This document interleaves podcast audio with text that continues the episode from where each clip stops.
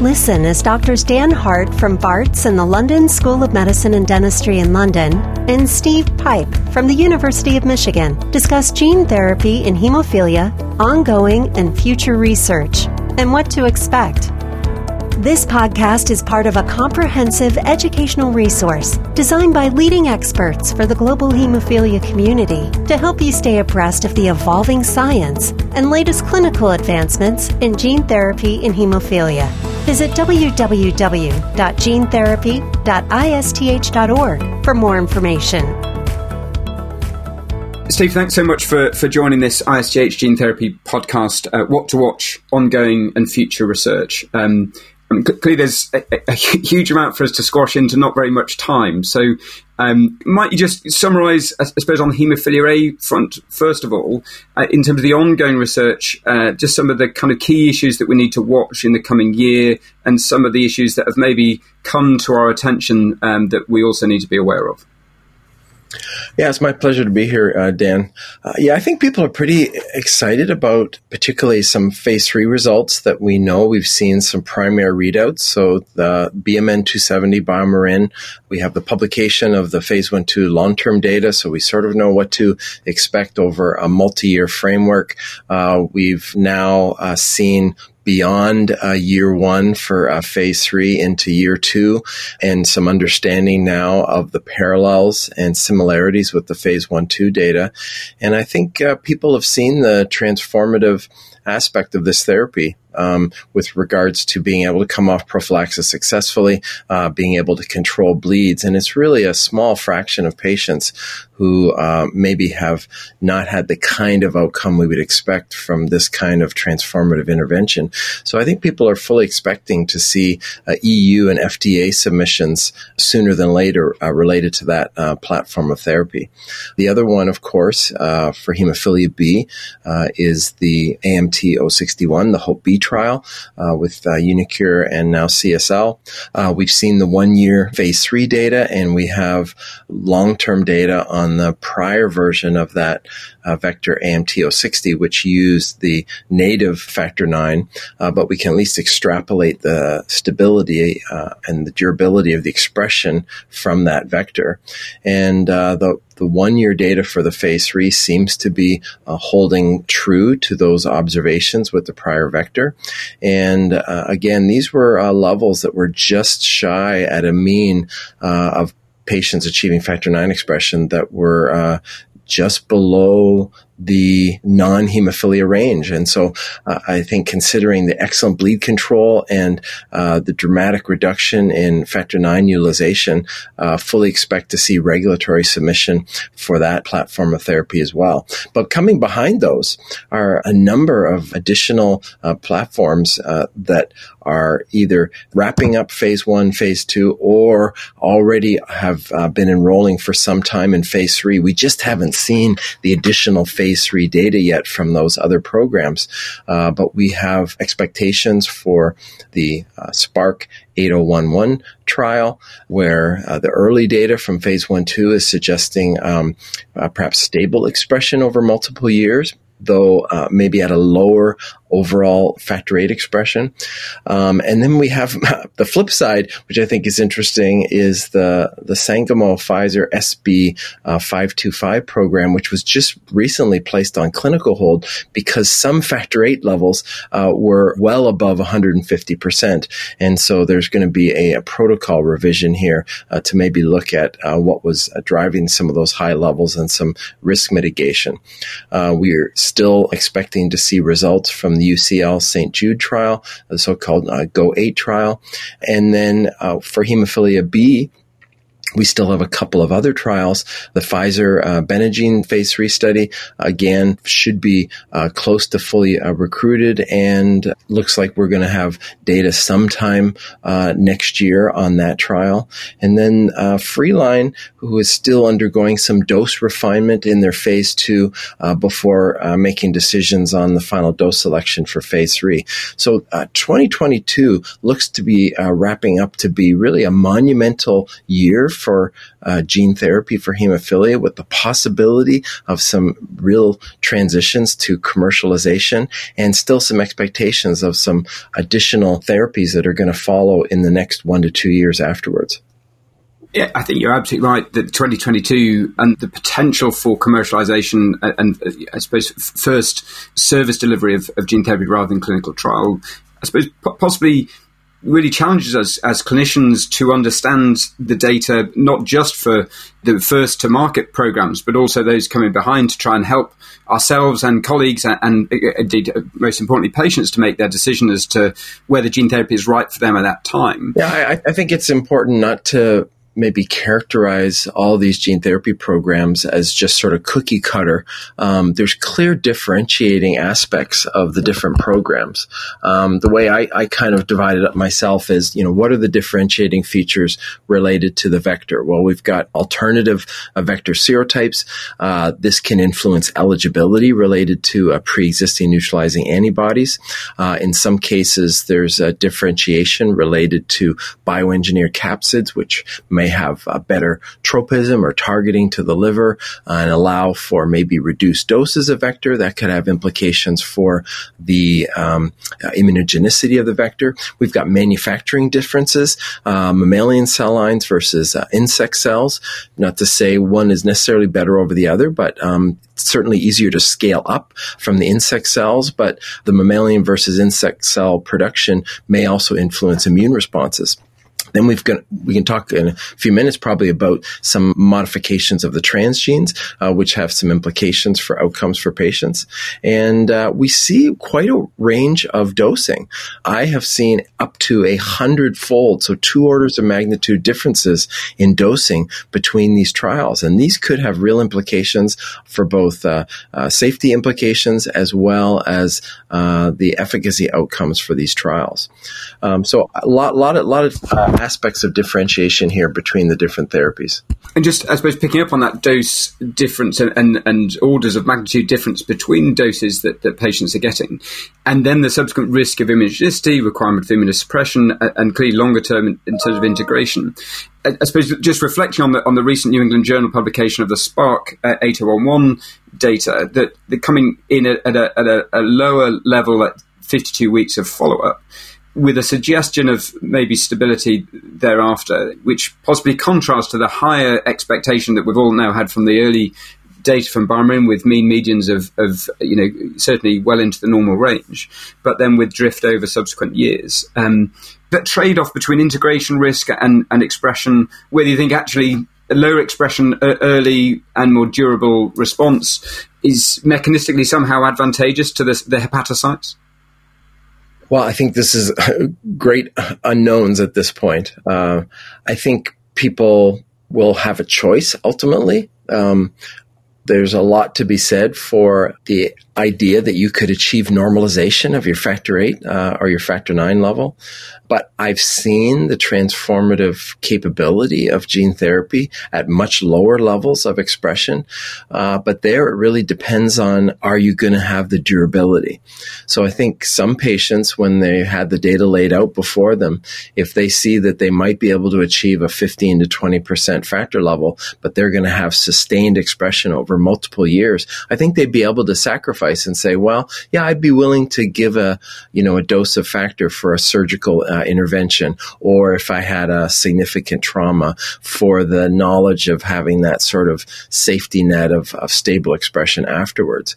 But there's other patients are going to look at the data uh, and see multiple years potentially with levels that are well into the non-hemophilia range with another option, and that may be the right choice for them. So I think we're going to be hopefully back to a sort of a shared decision model if there's multiple therapeutics that become commercialized coming out of this. And think about the, the variability between patients, and, and, as you suggest, and I've certainly seen that too, that patients uh, can actually be very satisfied with lower expression being off prophylaxis, uh, but also having maybe had higher expression into normal range for a period of time and then coming down into the mild hemophilia range, but still actually anecdotally still very satisfied with the outcome. Uh, I suppose it's managing expectation for for patients and, and I suppose clinicians too. Is there an issue around production? I'm just thinking about the difference between, say, BioMarin phase one, two, and their third phase, where they seem to have lower ex- mean expression uh, or median expression in their phase three, in contrast to the Pfizer platform, which seems to actually increase the mean median of, of their phase three. Is there a, a kind of an issue around standardization of production for these products, do you think, that we need to be aware of? Well, I, th- I, think certainly, and, and there have been some um, opinion pieces that have been published uh, just in the last few weeks, actually, that have highlighted this issue. Uh, we definitely need some industry standardization around vector production, uh, the assays to evaluate what the vector is. There's a lot of questions around uh, reporting out this idea of empty and full capsids. Um, you know, when you when you're assembling these vectors, you know, do they actually contain intact transgenes, and how does that impact on the uh, efficacy and maybe even safety issues? And I, I, think we don't have standardization across the industry. Uh, we're still looking for standardization, even as it relates to reporting out neutralizing uh, antibody assays. And if we're going to understand variability and uh, differentiation between these programs, somehow it has to be linked back to the actual quality of the product or the characteristics of the product that's being delivered to the patient. So uh, I think we're still in the early days of this as a thinking about this in an industry perspective. We're still very much in the clinical trial phase of this. So perhaps when we shift to the commercial, there will be more disclosure and more standardization of the characterization of the produced vectors and what's actually being delivered to the patients. And so I think that's a call to action for the whole industry. When you mentioned d- differentiating features, I suppose that the uniQure Hope B trial is the only one that I'm aware of that is actively kind of got a protocol that doses through pre-existing neutralizing antibodies, whereas others uh, that's an exclusion criteria. Are you optimistic that actually the, the, apparent success of the uniQure dosing and expression thereafter, even in those with neutralizing antibodies, bodes well for this not being a, a more generalizable exclusion criteria for, for AAV based gene therapy? Well, I think all we can say right now is that it might be a feature of AAV5, which was the vector serotype that was chosen here. Um, it's still being explored further uh, in BMN 270. Uh, there is a protocol for patients, uh, at least with lower levels of um, positive neutralizing antibodies, to be included in a protocol and evaluating safety and efficacy in that format.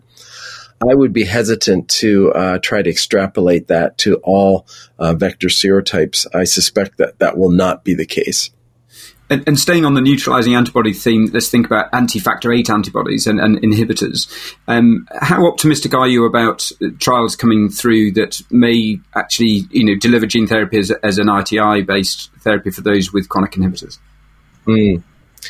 Well, there's good rationale for this from preclinical data, uh, some animal models, and also this idea that perhaps endogenous expression of factor VIII, particularly when it's coming from your own liver, it's going to be presented to the immune system in a different way than an exogenous infusion.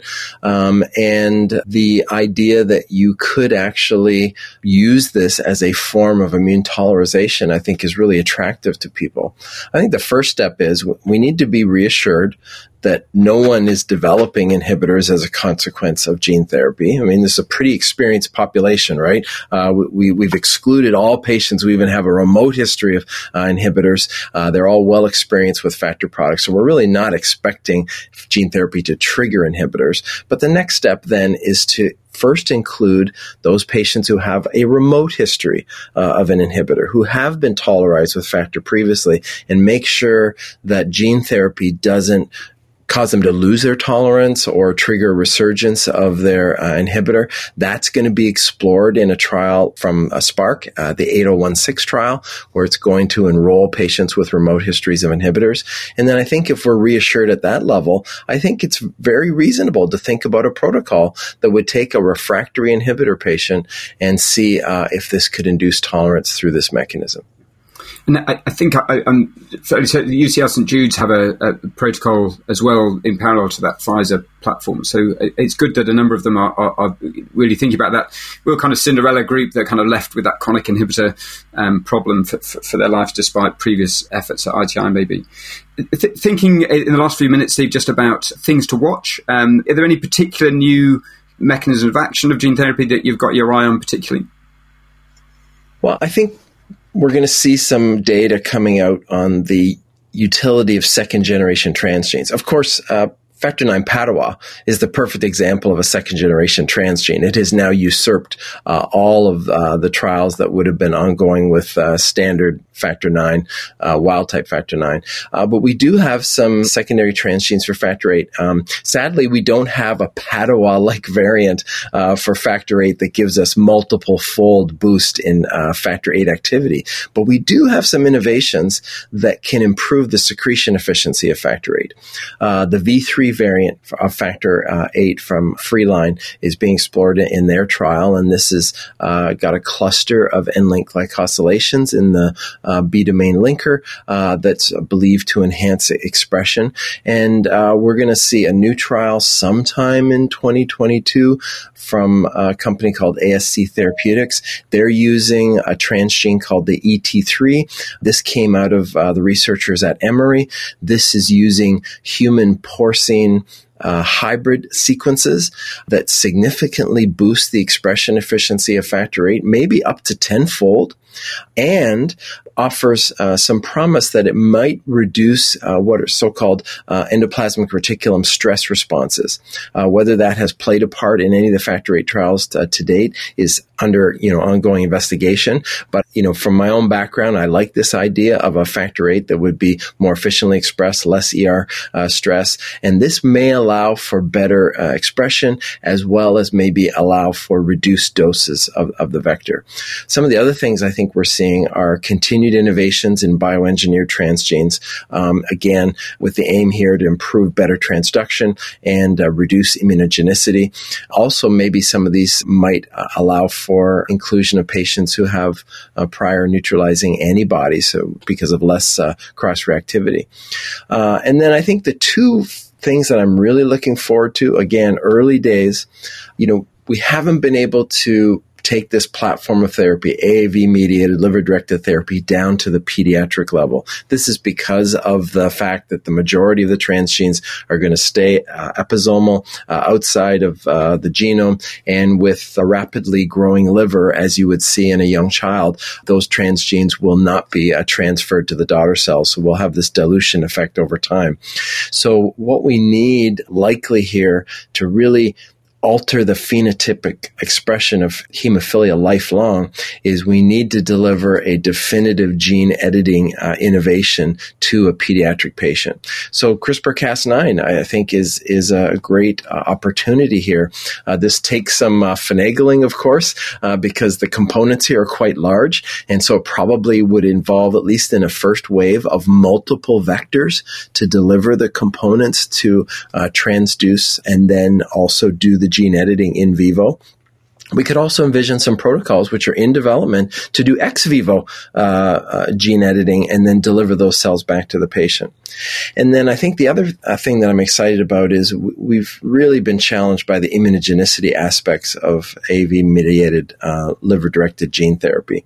And is there a way to avoid all of the challenges that are wrapped up in the immune responses to the AV vector, neutralizing antibodies, uh, transaminitis afterwards, uh, all the consequences consequences of having to give immunosuppression and uh, some of the side effects related to that immunosuppression. So the idea of non-viral vectors, uh, I think, is really attractive to people.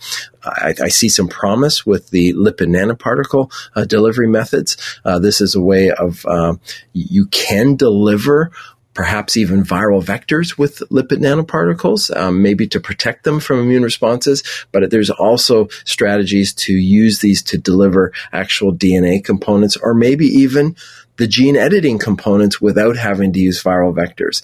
And this, I think, would really offer some promise to avoid some of the immunological challenges we've had with this platform of therapy. Steve, that's a, a, wonderful, a hugely thorough insight to what to watch out for currently with with those that are reaching the end of phase three and, and pushing towards regulatory approval. and, and then realizing that just behind the, this this wealth of, of gene therapy technology and innovation that uh, I mean it's it's for haemophilia, but also I think we're also a, a trailblazing kind of specialty for other specialties. Along with I recognise there's some of the serious neurodegenerative disorders and mucopolysaccharidoses and, and the like that, and I think we do need to still look laterally, don't we, at others, learning from others as well as ourselves. Um, yeah, and I think we've been given some guardrails here from some of the other uh, disease entities. Um, I think there's real concerns about off-target uh, transduction of AAV and some potential toxicities for tissues we're not intending uh, to be transduced with with these uh, therapies. And I think we've been given some guardrails around doses. Um, there have been some real uh, tragedies, I think you could say, from some trials in these life-threatening disorders, uh, but some of the pathologies have clearly been linked to the doses. So I think the advantage we have in hemophilia is we don't need a, a huge expression to transform the phenotype for patients.